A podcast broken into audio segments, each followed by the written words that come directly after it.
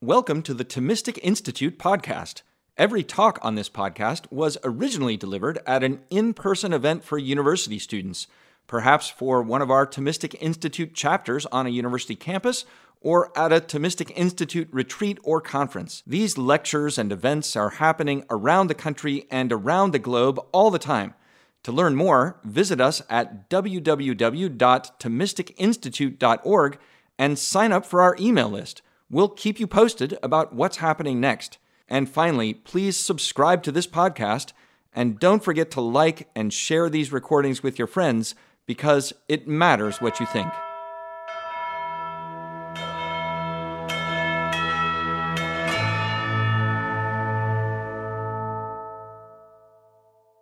So, in the first uh, talk I gave this morning, we concentrated um, on what God does for us in the liturgy, or we looked at the Mass from the angle of it being God's work and God's self gift to us.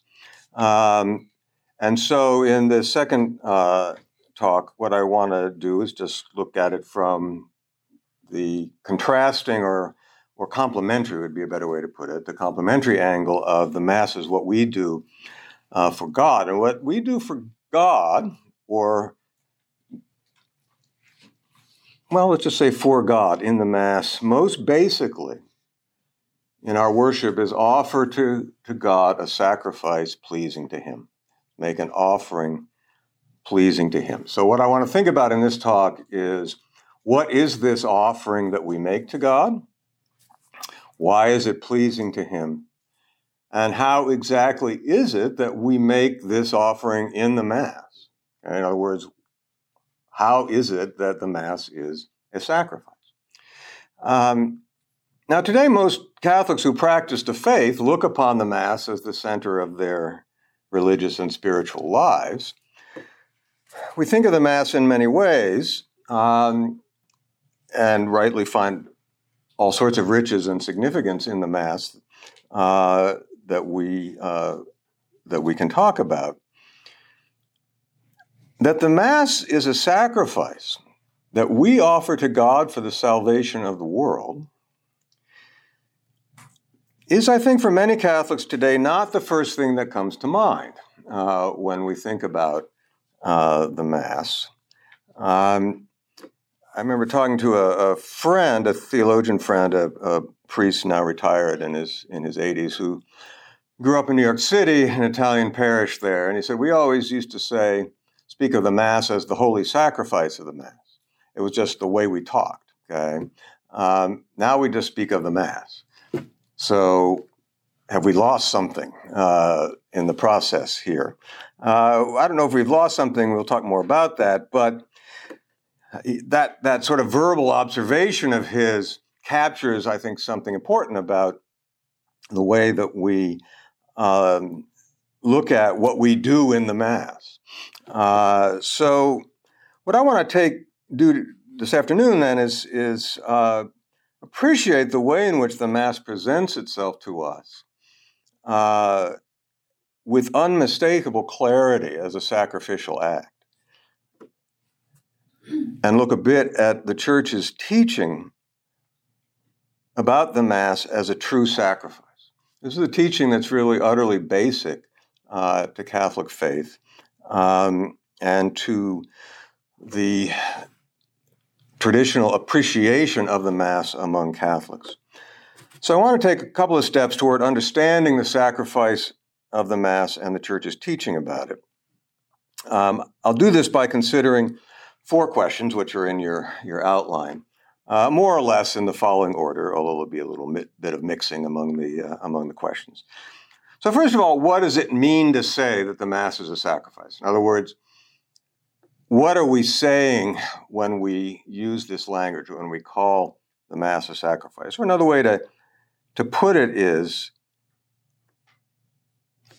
what sort of sacrifice is this that we're offering? What are we doing in the Mass such that we rightly and properly call it a sacrifice? So that's the first question. Then the second question is this is the one that uh, Sophie raised this morning uh, after the lecture. Why should we think of the Mass in this way? I mean, what, what ground or reason do we have for thinking of the Mass as a sacrifice we offer to God. As we touched on uh, briefly this morning, not all Christians think of their worship in this way. Okay, so why should we think of the Mass as our sacrifice to God?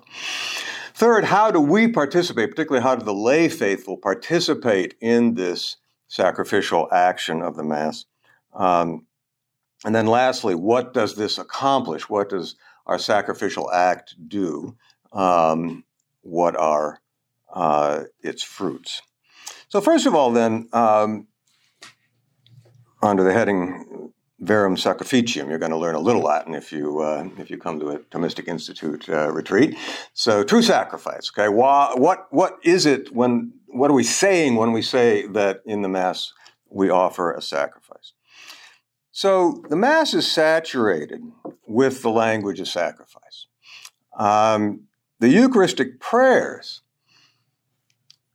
include, in particular, explicit petitions that God be pleased with our sacrifice. We ask God to be pleased with what we're doing. In just this time and place, not with what has been done elsewhere, but with what we are doing here and now, that God would be pleased with it and that He would accept it. The prayers do this not only by speaking of sacrifice explicitly, but also by speaking of gift, of offering, sometimes in the 2010 translation uh, of the Mass, which, as you may have observed, is better than the previous one, um, but also more literal, partly better because it's more literal. Oblation, okay, accept this oblation, I think, is, is a phrase used in the current version of the canon. Um, what's an oblation? It's an offering. Okay, it's the offering of something, uh, particularly the offering of something to God. So, as speaking of gifts, offering, oblation, the uh, the liturgy in a variety of ways is talking about the sacrificial act that we undertake. For example, the liturgy of the Eucharist begins in terms of our verbal participation in it, begins with our prayer for the acceptance of the sacrifice that we are going to offer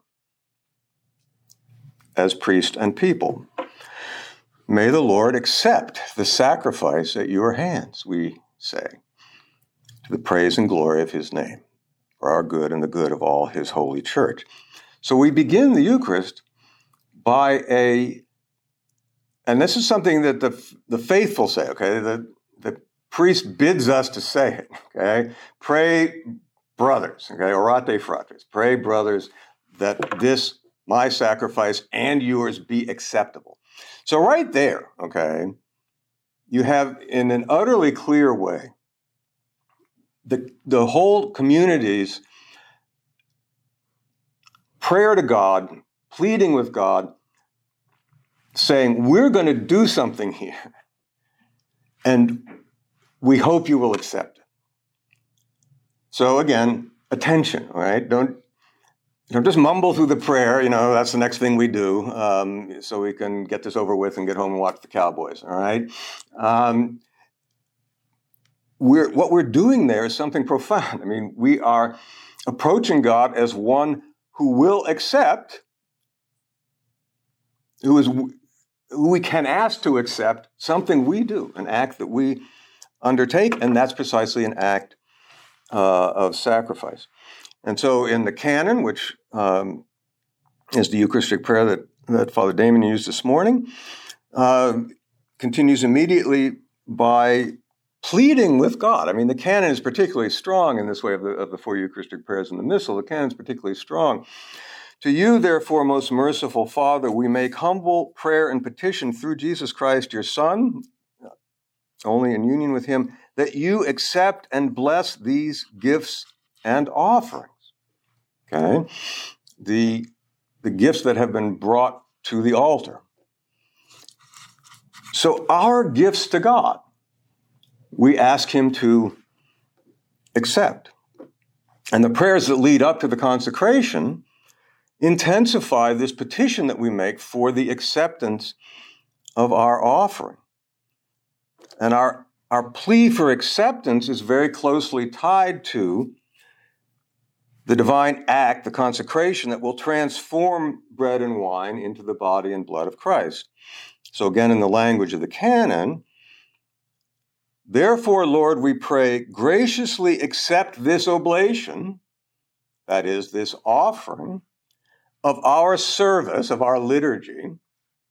And then it goes on, be pleased, O God, we pray, to bless, acknowledge, and approve this offering in every respect, make it spiritual and acceptable so that it may become for us the body and blood of your most beloved Son, our Lord Jesus Christ. So, our prayer that our offering be accepted is precisely a prayer that our offering be something that God will transform into the most perfect gift, both a gift to us and a gift that we can give to Him, which I will talk about more in the rest of this uh, lecture.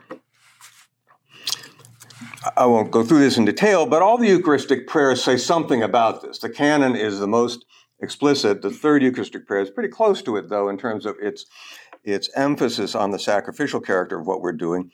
Um, the second second Eucharistic prayer, the shortest of the of the four that's in the in the in the missal, still says, "We offer you, Lord, the bread of life and the chalice of salvation, giving thanks that you have held us worthy to be in your presence and minister to you," which literally means give you this service. Okay, give you this liturgy. So our beliefs and commitments as Catholics are nowhere more clear than in our worship, than in what we say and do as a community. So the church's liturgy shows, among its most essential features, that it, this liturgy is itself a sacrifice we offer to God with the aim of pleasing Him. That the liturgy itself is a certain kind of gift we offer to God.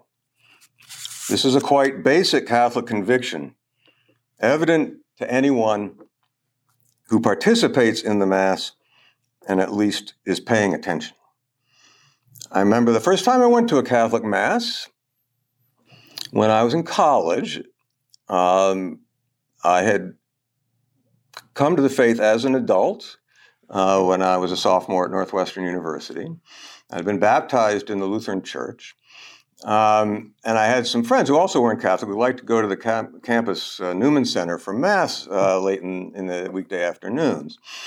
Um, and I, I, remember very clearly, the only, it's the only thing I really clearly remember about this, that when we got to the prayer, I didn't know any of the prayers of the Mass, although I did learn them by going um, uh, on a fairly regular basis when I was in college.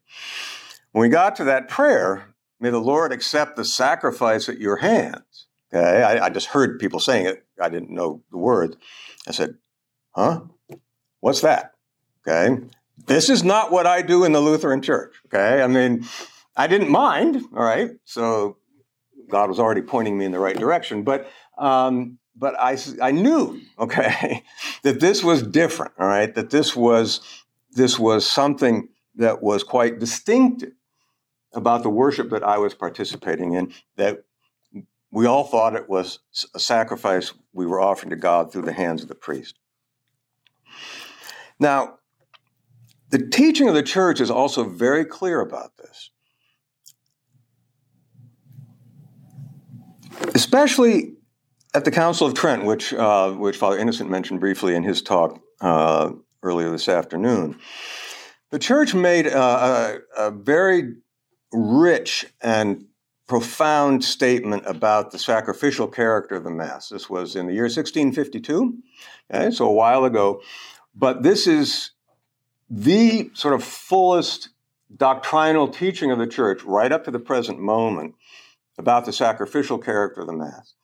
And so, for example, when Vatican II talks about the Mass of sacrifice in Sacrosanctum Concilium and a few other places, it just refers to the Council of Trent and says, this is, this is our our teaching. So the Council of Trent, which met off and on from 1645 to 1660, uh, 1545, sorry, 1545 to, uh, to 1563, the Council of Trent was partly a response to Protestantism, but also partly and very much an internal Catholic effort at clarity and reform. And, and a very important part of that was the teaching on the sacrifice of the Mass. So, part of that teaching is this that the Eucharist is a true sacrifice, in the language of the Council, a true and singular sacrifice, or true and unique sacrifice. Nothing else in this present world is a sacrifice in the way that the Mass is. And this means, first of all, that the Mass is a sacrifice in more than a figurative or metaphorical sense. It is a sacrifice in the full sense. It includes all the elements that are necessary for a genuine sacrifice. And that means, in particular, that the sacrificial character of the Mass involves more than it simply being an offering to God of praise and thanksgiving. It's perfectly legitimate to speak of a sacrifice of praise or an offering of praise. But the Council of Trent is quite explicit in this, in this respect, uh, in an explicit objection to Protestantism. It's not only that, it is also what the Council calls a propitiatory sacrifice. It's part of what the council means by saying it is a true sacrifice. So let's think a bit about the notion of a propitiatory sacrifice. The, the language of propitiation may not be sort of something we all immediately think about when we wake up in the morning, so uh, may not be ordinary English for us. So let's think a bit about that. Um, this is essential to Catholic uh, teaching on the sacrificial character of the Mass. So, in order to understand what Trent is saying when it speaks of the Eucharist or the Mass as a propitiatory sacrifice, we need to look away from the Mass for a moment and uh, look at the cross and the redemptive work of Christ. So, sacrifice is first of all an offering to God.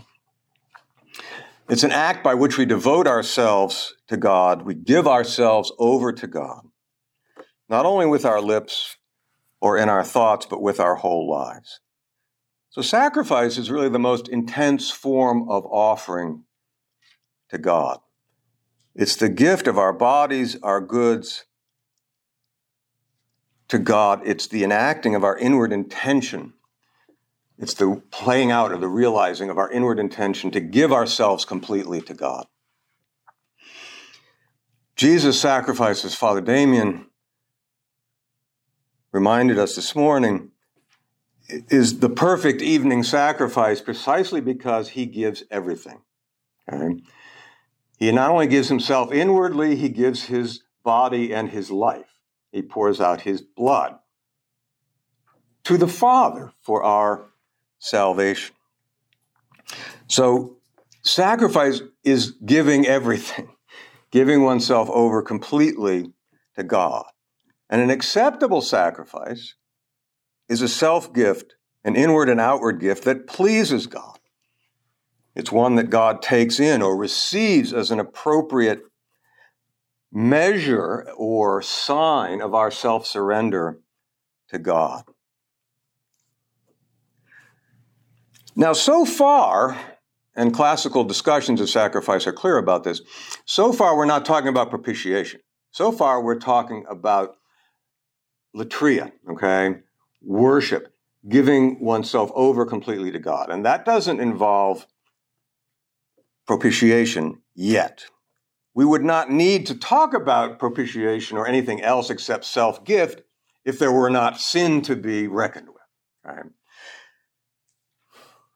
Under the conditions of sin, a sacrifice that's acceptable and pleasing to God must do more than make an offering that surrenders ourselves to God. It must make an offering that reconciles us to God. Again, we can't approach God in our current state without also being reconciled so that we can make an offering to Him. So, this has to be an offering that not only gives ourselves to God, but also expresses at the same time our sorrow for sin, our repentance, and our desire to repair the damage that has been done by our sin, precisely by our previous failure to give ourselves over wholly to God, both individually and simply as human beings. So it's this sort of sacrificial offering, okay? One that not only gives ourselves over to God, but does so by accepting responsibility for sin, that is a propitiatory sacrifice, okay? That reconciles. That's really what propitiation is. It's an act that reconciles us to God. Now, this is in fact a fundamental idea that the idea of a propitiatory sacrifice is fundamental to biblical religion, to the religion of Israel in the Old Testament, um, and to uh, Christ's saving work as it is described in the New Testament. So, uh, just to note a couple of passages in the New Testament that speak of the redemptive act of Christ in just these terms as a propitiation or a propitiatory sacrifice. For example, in 1 John 2, he is the propitiation okay, for our sins. I don't know how the um, the NAB renders it. Um, it might even say propitiation. I'm not sure, but he is a propitiation for our sins, not only for our sins, but for the sins of the whole world. Okay. 1 John 4, that's 1 John 2, 1 John 4. God loved us and sent his son as propitiation for our sins. Romans 3. Paul there speaks of Christ as the one whom God put forward as a propitiation, as a reconciling reality by faith in his blood. So, this is very important for understanding Christ's redemptive act, that it is propitiatory. That is to say, it makes us acceptable to God. The term propitiation comes from the Latin adjective propitius, which means favorable or well disposed, or in the standard English sense of the term, propitious. Okay? It's a propitious occasion, all right? It is a favorable occasion. Okay? So when John says that God sent his son to be the propitiation for the sins of the whole world, his statement is clearly this that because of what Christ does, God is favorable or well disposed to the world in spite of our sins. So that's the fundamental notion of propitiation as accomplished by Christ on the cross. Now, Catholic faith and Catholic doctrine hold that not only the cross, but the Eucharist is a propitiatory sacrifice. Okay? Again, the Council of Trent emphasizes that the Eucharist, the Mass, is not only a sacrifice of thanksgiving, it is certainly that. That's what Eucharistia means. It means thanksgiving, right? But it is also and indispensably a sacrifice of propitiation, is a sacrifice that reconciles us to God. Because of what we do in the Mass, if it's truly a propitiatory sacrifice, as Catholic doctrine teaches, because of what we do in the Mass, God is favorable or well disposed to those who offer it, to offer this sacrifice, and He is favorable or well disposed, propitious, to those for whom the sacrifice is offered. That is to say, for whom the offerers, that's us, intend, those for whom the offerers intend the goods of the sacrifice to apply. So when we come to Mass and when we participate in the Mass, we should have some sense of our intention in participating in it and what who it is besides ourselves of course that we hope to benefit from our participation and from the mass itself So, why then, this is obviously an important question, why see the Mass as a sacrifice in this sense?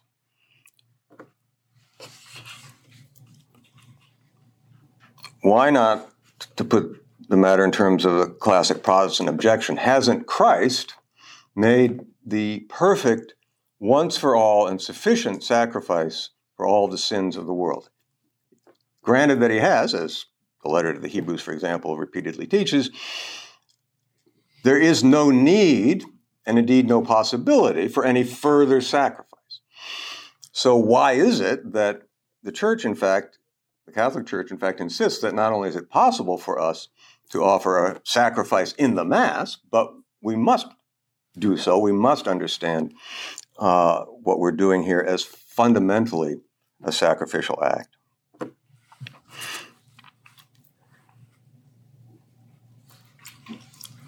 The reason we have to see the Mass as a sacrifice, again, the Council of Trent in its decree on the sacrifice of the Mass insists.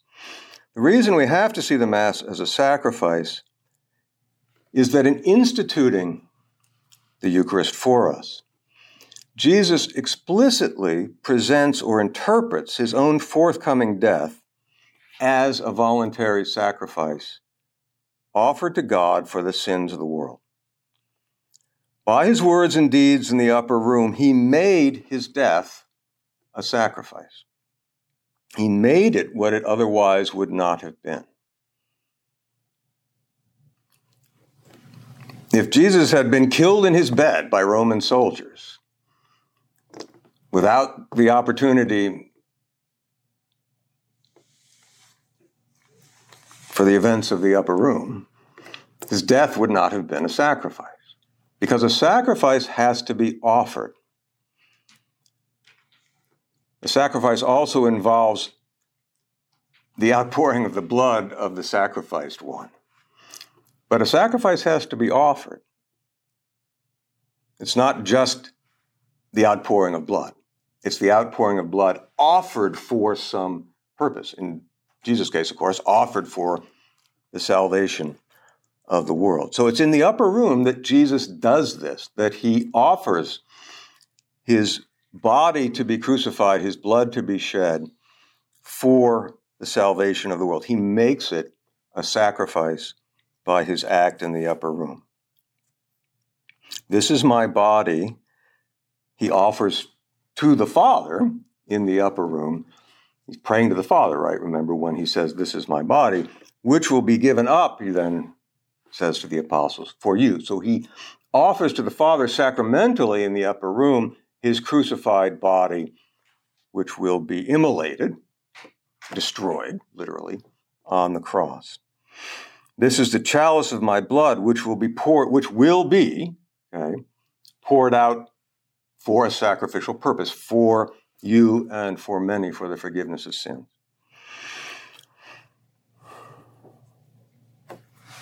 So, in instituting the Eucharist, Jesus makes an offering of his body and blood, his crucified body, his body to be crucified, his blood to be shed, to the Father for our salvation. But at the same time, he institutes the Eucharist to be celebrated by us, to be offered by the church until the end of time. For having made his once for all offering to the Father, his once for all, offering to the Father in the upper room, the offering that aims at the cross, he says to the apostles, Attend, do this in memory of me. Do what I have just done. Don't do something else than what I have just done, which is offer my body, body and blood to the Father for the salvation of the world. You do what I just did. You make my offering. I just did it. Now you're going to do it. You're going to have to wait till I'm crucified and so forth, but and rise from the dead. But that's what you're going to do. Do this. So you want to know why we should think about the Mass as a sacrifice? Because Jesus told us to. Okay? He said, Do what I did. Don't just listen. Don't just believe. Not that these are insignificant, these are necessary. But having listened and having believed, do this. So, in instituting the Eucharist and saying, do this, not just this is my body, but do this, he gives us a share in the offering of his saving sacrifice. Now, we are unworthy to have such a share in his sacrifice. Only because of what he does can we have any share in it, and only because he gives us a share can we participate in his sacrifice. But that is exactly what we do in the Mass every day. He could have said, I have done it, you do nothing. Okay? Sorry, Martin Luther. If you were right, that's what he would have said. Right? But that's not what he said. He said, I've done this, now you do it. I've made a sacrifice, you make a sacrifice. You make my sacrifice. You participate, unworthy though you are, in my sacrifice for the sins of the world.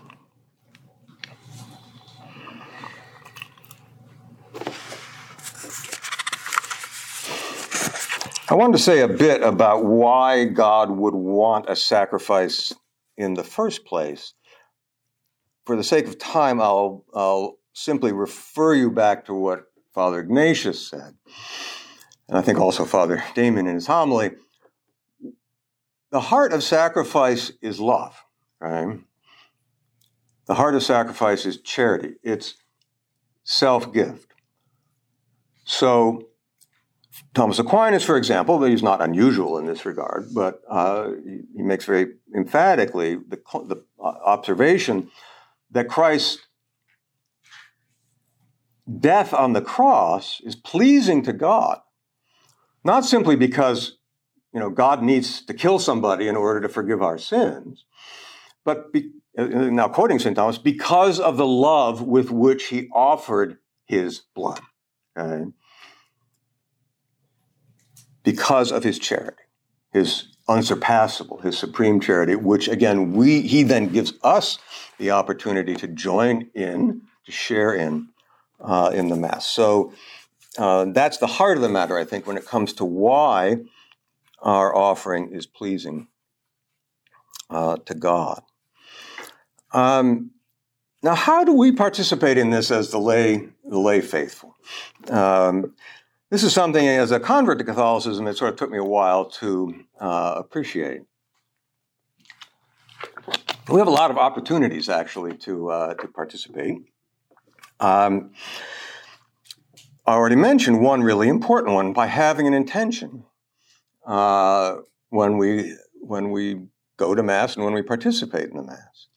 Um, you know, don't just we don't just go in and sit down and say, "Oh, I wonder what the homily is going to be like today." Um, we we offer our our participation in the sacrifice of of Christ for some purpose.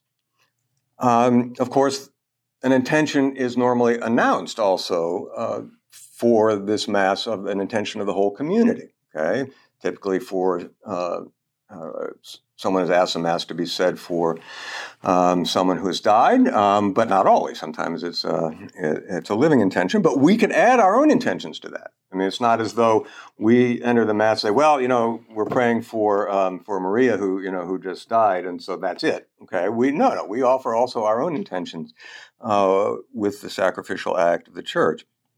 The canon, among its many beautiful aspects, is that it gives in two different places an opportunity for us to make our intentions. Um, and uh, if the priest is paying attention, there will be a period of silence, not a really long period, but a period where we can add our living intentions first and then our intentions for those who have died uh, later on uh, in the canon.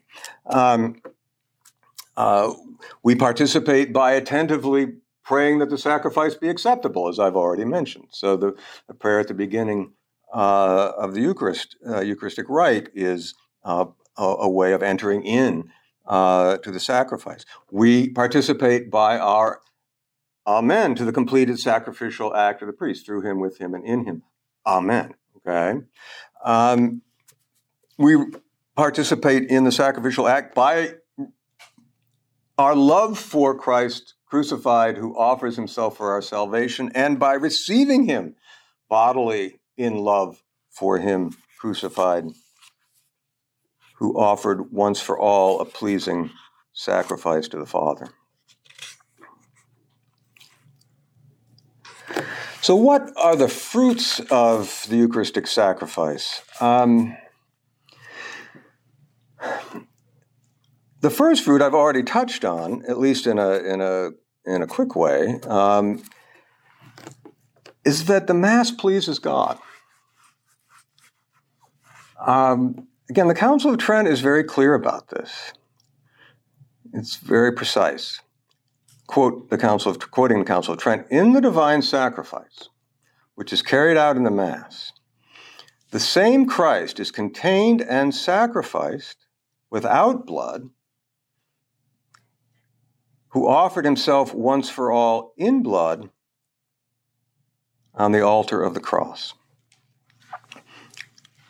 The victim is one and the same.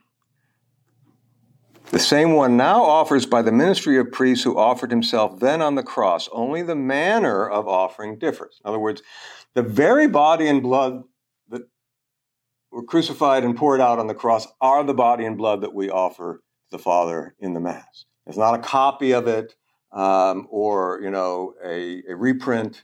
Um, it's the one and the same reality that Christ Himself offered is what we offer.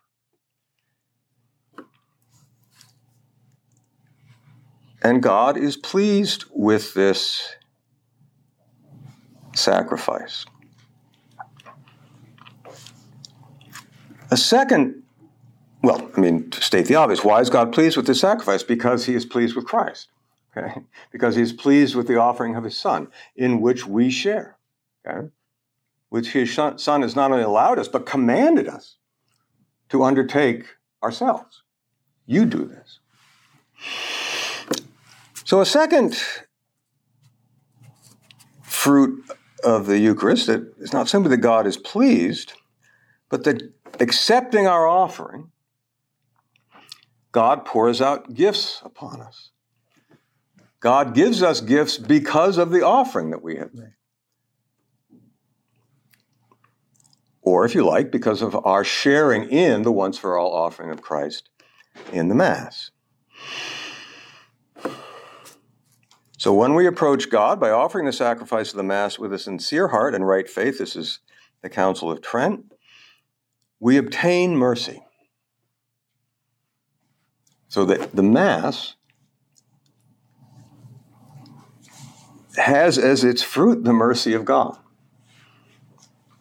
God is merciful to us because of the sacrifice we offer in the Mass. We obtain mercy, this is, these are just the words of the Council of Trent, and find grace in time of need. God grants for, Trent goes on to say, grace and the gift of repentance through the sacrificial act of the Mass. We might think of grace, depending on how good our Catholic education was. We might think of grace as something just there all the time, um, that's just sort of given by God willy nilly, um, and sort of you can't miss it. Uh, grace may be there, but it's there because of sacrifice. It's there because of the sacrifice of Christ and because of the sacrifice of the Mass. There is grace in the world, then, because of the church's offering in the Mass, which is, of course, completely dependent on and a sharing in the offering of Christ. And here, I think it's precisely here that the matter of having an intention is important. Because in the Mass, we're asking for God's mercy and grace, not just in general, but with regard to a specific need or intention that we have. And God's gift of mercy and grace is, in fact, not separable from someone's intention of it.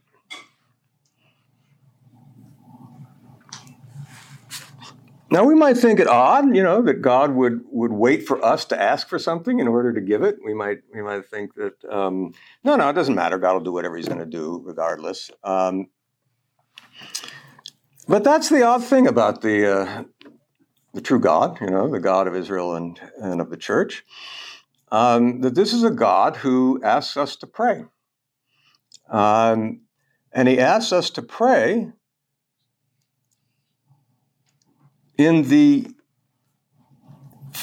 certain hope that through our prayer we will receive what our prayer asks for, what our prayer requests.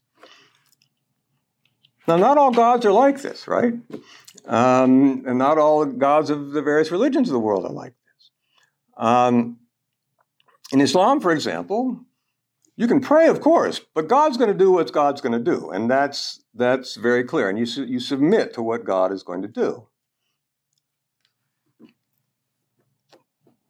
But the Father of our Lord Jesus Christ listens to our prayers and will act on the basis of our prayers, not simply insofar as they're requests that come to our minds, but insofar as they are tied to our self offering, which depends on our sharing in the once for all offering of Christ, which is what the Mass does. So we know our intentions. And what we ought to know is that they will bear fruit in the church's sacrifice, that God will give mercy and grace in the Mass. And so I hope this will make our intentional participation in the Eucharistic sacrifice, in the sacrifice of the Mass, a central feature of our lives as Catholics. Thanks very much.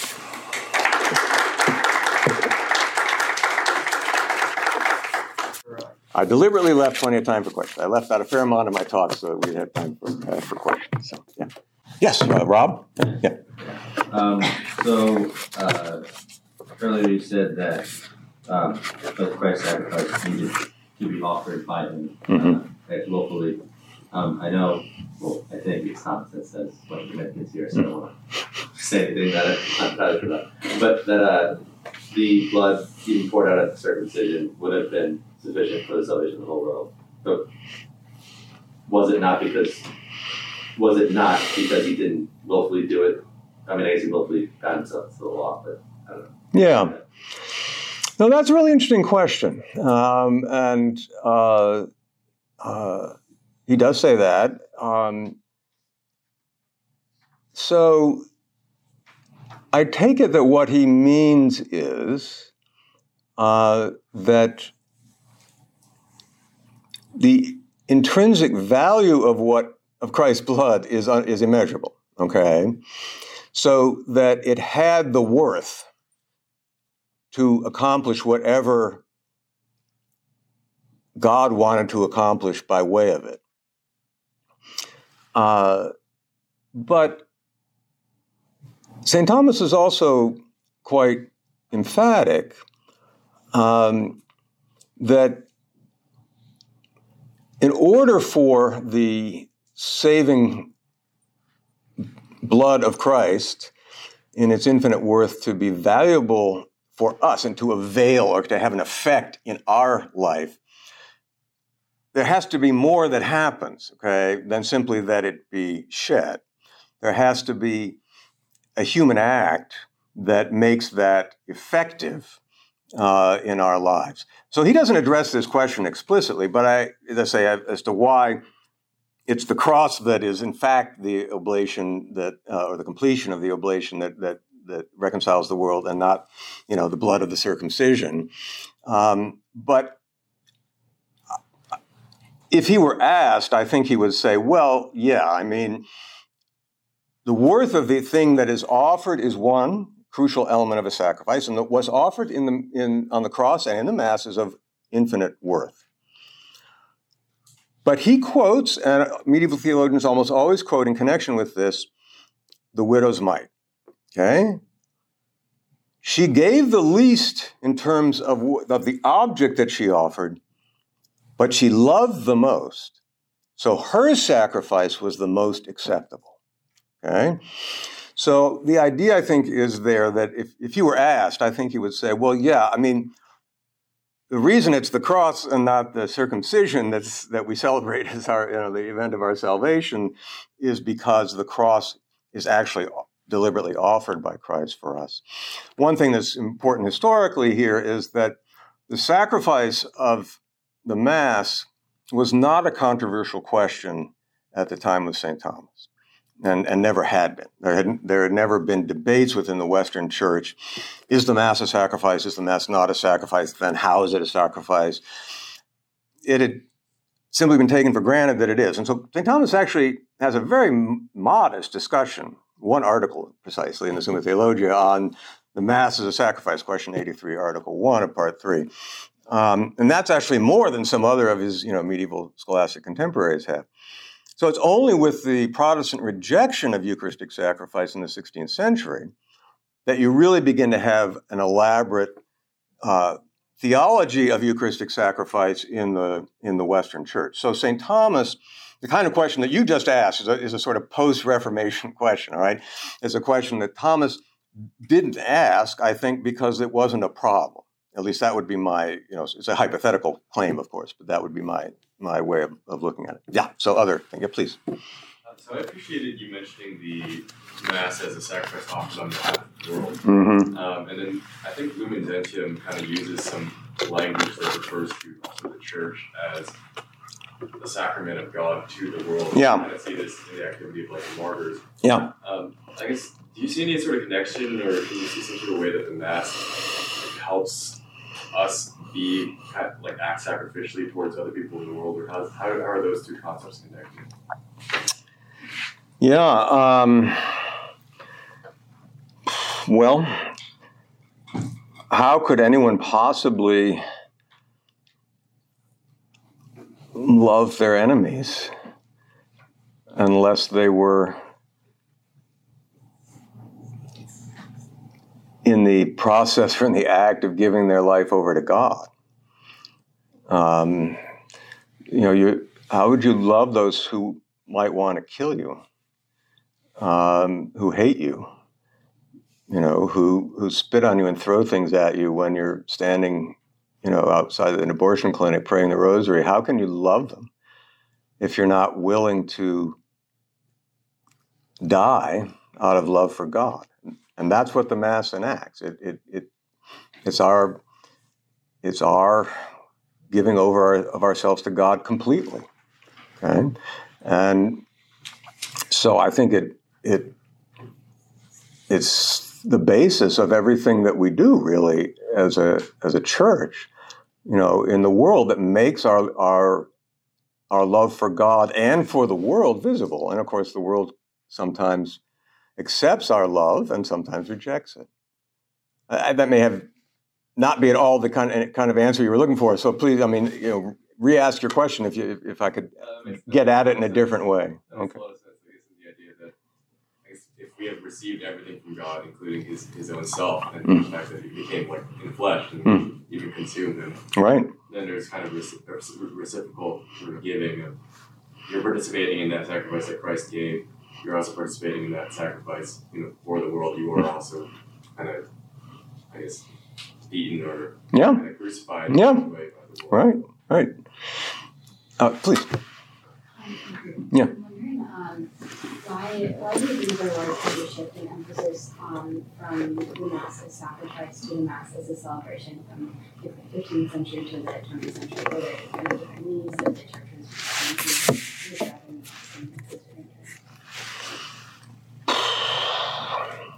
That's a good question. Um, Father Innocent can say more. I think this is a, partly a question in the history of, you know, liturgy.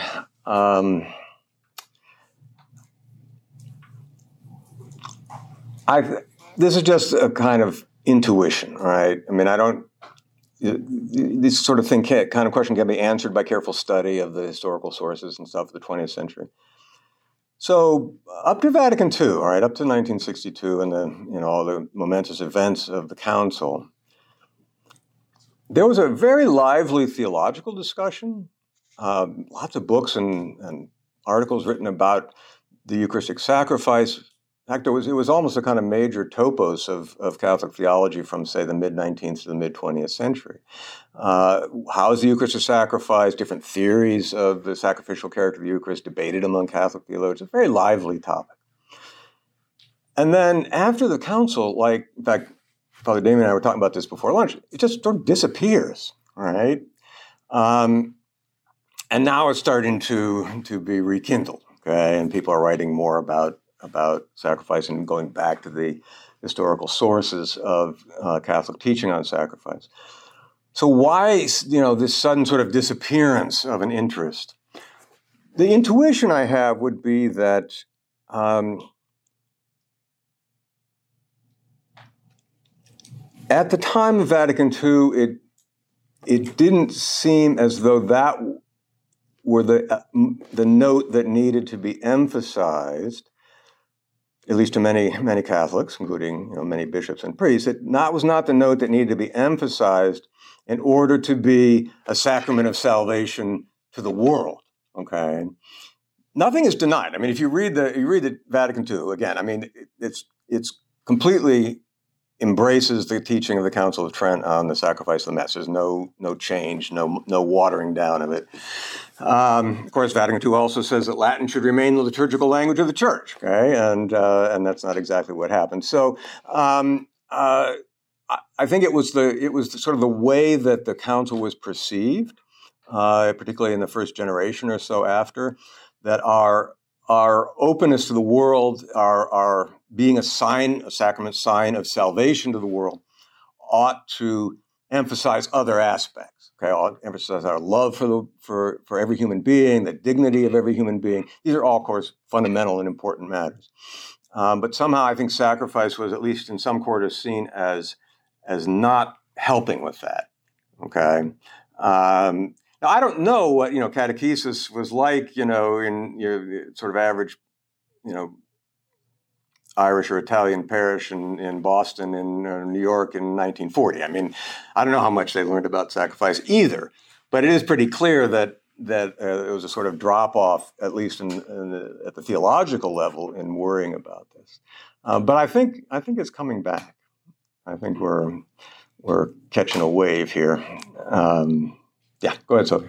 Like, what do you think it says about like who Luther was, or like what he valued to like not see the mass as a sacrifice, or like how do you think you saw the person of Christ as different as Catholics see it? I don't think. Well, all right, that that's a a complicated question. Um, and it's always a dodge, of course, for professors to say, "Oh, that's a big question," so I'm not going to answer it. But um, uh, that's not what I'm saying. I, his view of the person of Christ is not that different, and there are some issues we could talk about, but it's not that different from traditional Catholic views. Lutherans don't always recognize this, but he says very explicitly that Christ makes satisfaction to the Father, right? That Christ offers a sacrifice to the Father. So Luther doesn't doesn't disagree with that, but he just has a sort of intuition, an, an incorrect one in my view, but in, you know, in a Catholic view, an incorrect one, but kind of intuition that look, Christ Himself offers the sacrifice; we don't offer it. Okay, so he's not differing from Catholic teaching so much on the person of Christ, but he's differing hugely on, on the Mass. Okay, and in fact, he rewrote the Mass uh, in the 1520s. He, he wrote the so-called German Mass, Deutsche Messe, and he he did this precisely in order to excise all the sacrificial language uh, from Mass, so that we wouldn't see the Mass. Recalling something I said this morning, we wouldn't see the Mass as a good work. Okay? We are not saved by our good works. We are saved by what, and for Luther, that really means, let's be clear, we're not saved by anything we do. Okay? And that means we're saved by Christ's act, uh, which we receive in faith. And so the Mass is the presentation of Christ's once for all saving act to us that we receive in faith. It is not, we offer things to God in, in, in the Mass or in, in, in worship, and Luther called it the Mass. Um, we offer thanksgiving, we offer praise, uh, but we offer nothing that contributes to propitiation, okay, to the reconciliation of the world with God, to the forgiveness of sins. That's completely excluded. So that's how I would parse it. It's not that he differs on the person of Christ, but he differs in a big way on what we do in the Mass. Like, what do you think it's about him as a person? About Luther as a person? Um, I haven't learned your name yet. Oh, my name's Grace. I was thinking you Grace. comment. Are you familiar with the Smalcald article? I'm very familiar with them. about the mass and those. Maybe you could comment on that when you said like it should be rejected, even though it's different from Augsburg. Yeah. Oh no, Luther hated the Mass. He said it, I mean, the traditional Mass is it's the worst abuse of all. All the abuses that he sees in the Catholic Church, he says in the Babylonian captivity, are, are all, they all flow from the Mass. Okay? They're all rooted in the idea that we can offer something to God that's pleasing to Him for the forgiveness of sins. Okay? It all goes, it all goes back to that. Okay? Um, so when he talks about you know indulgences and, and I mean, this historical picture is complicated, but when he talks about you know indulgences and you know uh, sort of rapaciousness of the church, you know wanting you know wanting offerings and donations for pilgrimages and all sorts of other things. Why is this a problem? I mean, what's the root? I mean, it's a problem because it, it's salvation by works in his view. That is, say, salvation by something we do. But it all goes back to the idea that the Mass is something we do that pleases God. What do I think about him as a person? He was he was a genius. Now maybe he was an evil genius, but he was a genius. I mean, he reinvented Christianity in about three years. Okay. From the time of the posting of the 95 Theses in the fall of, of 1517 until his, his excommunication in 1521, uh, in, so four years, three and a half, he had basically completely reinvented Christianity. Uh, in some ways, of course, in obvious continuity with the Christianity that ex- had existed before, but in other ways, in just dramatic discontinuity, in a way that made it persuasive to people. Not everybody, of course, a lot of people were unpersuaded by it, but he was able to read the Bible and appeal to people's sense of where they were and what they needed uh, in a sort of astonishing way. Um, and a big part of his reinvention is um, his treatment of the Mass. I mean, I think in a way that's that's the heart of it. Um, there's a very good book on this if you're really interested by a Catholic uh, historian at the University of Cambridge named Richard Rex.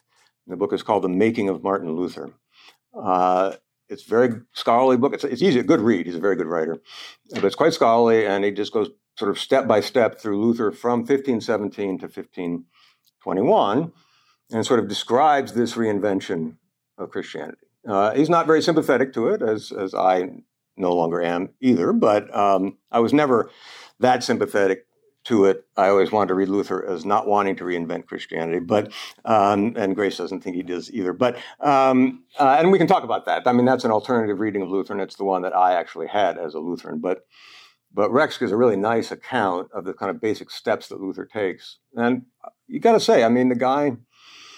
I mean, he was a he was a, a major figure of world history. I mean, he he was able to do something without really intending to, just out of his kind of religious passion and and you know uh, concern to sort of create a new Christianity. I mean, it was really kind of astonishing, or at least a significantly altered Christianity, if you like. But um, yeah, so I don't know if I'd have enjoyed having beer with him.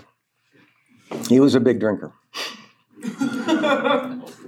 if I had a choice, I'd rather have, have beer with Thomas Aquinas. Um, yeah, probably wine, right? He was an Italian, right? The grace is only given because of sacrifice. Why? Why is that? Um, if you go back to the Old Testament, um, Father Nis and I both said a little bit about this. Uh, God's presence in the world depends on the sacrificial acts of the Jewish people, and it's in in in the Torah, you know, in Leviticus particularly, which is you know a book that unfortunately Christians, not just Catholics, but Christians don't read that much. Um, it's a hugely important book. I mean, it, it contains the, the sort of ritual and theology of sacrifice in, it, in its core of the Old Testament. Um, and it's very clear, it's very vivid. God dwells in the midst of the people of Israel, and he dwells particularly in the Holy of Holies in the temple. Okay? And in order for God to dwell there, there has to be ritual purity in the temple. The instrument of ritual purity is blood, or the agent, as a Jewish scholar friend of mine likes to call it. The ritual detergent is blood. Blood cleanses the ritual area or the holy area, the space where God dwells. And if that space becomes impure through the sins of the Jewish of the people of Israel, God is going to leave. All right. So this goes really deep in the biblical conception of God, and it's of course what you know. In a way, the answer comes down to why is sacrifice necessary? Because that's the way God set it up. but why did God set it up that way? Well, Thomas Aquinas has a very helpful thing to say about this, I think.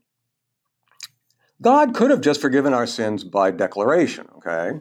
Um, said, okay, I'm not going to I'm not going to regard you as sinners anymore. And in fact, if God said you're not sinners anymore, then we wouldn't be sinners anymore. I mean, God doesn't make fictive, you know, declarations. But God has instead willed that sins will be forgiven, grace will be given by our action. Of course, all in union with and in dependence on the action of Christ, the human action of Christ, so that we can have a share in our own salvation, so that we can have a share in the forgiveness of sins. St. Thomas is very explicit about this. This is in question 46 uh, on why God, uh, the third part, why God willed to save the world through the passion of Christ, when, uh, he, of course, he could have saved the world without it. Right? Well, the passion of Christ is something that we too can share. He's very, very plain about this. And this is a better way for God to save us than it would be for God to simply say, okay, you're all good, uh, go about your business.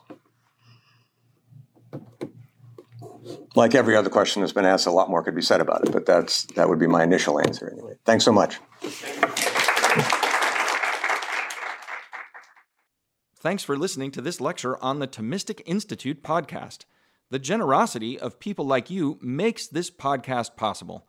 If you enjoy these talks, please consider showing your support at www.thomisticinstitute.org/donate. Your donation of even a dollar helps us reach more college students and many others with the powerful truths of the faith and it ensures that we can keep publishing top notch lectures on this podcast. Thanks a lot.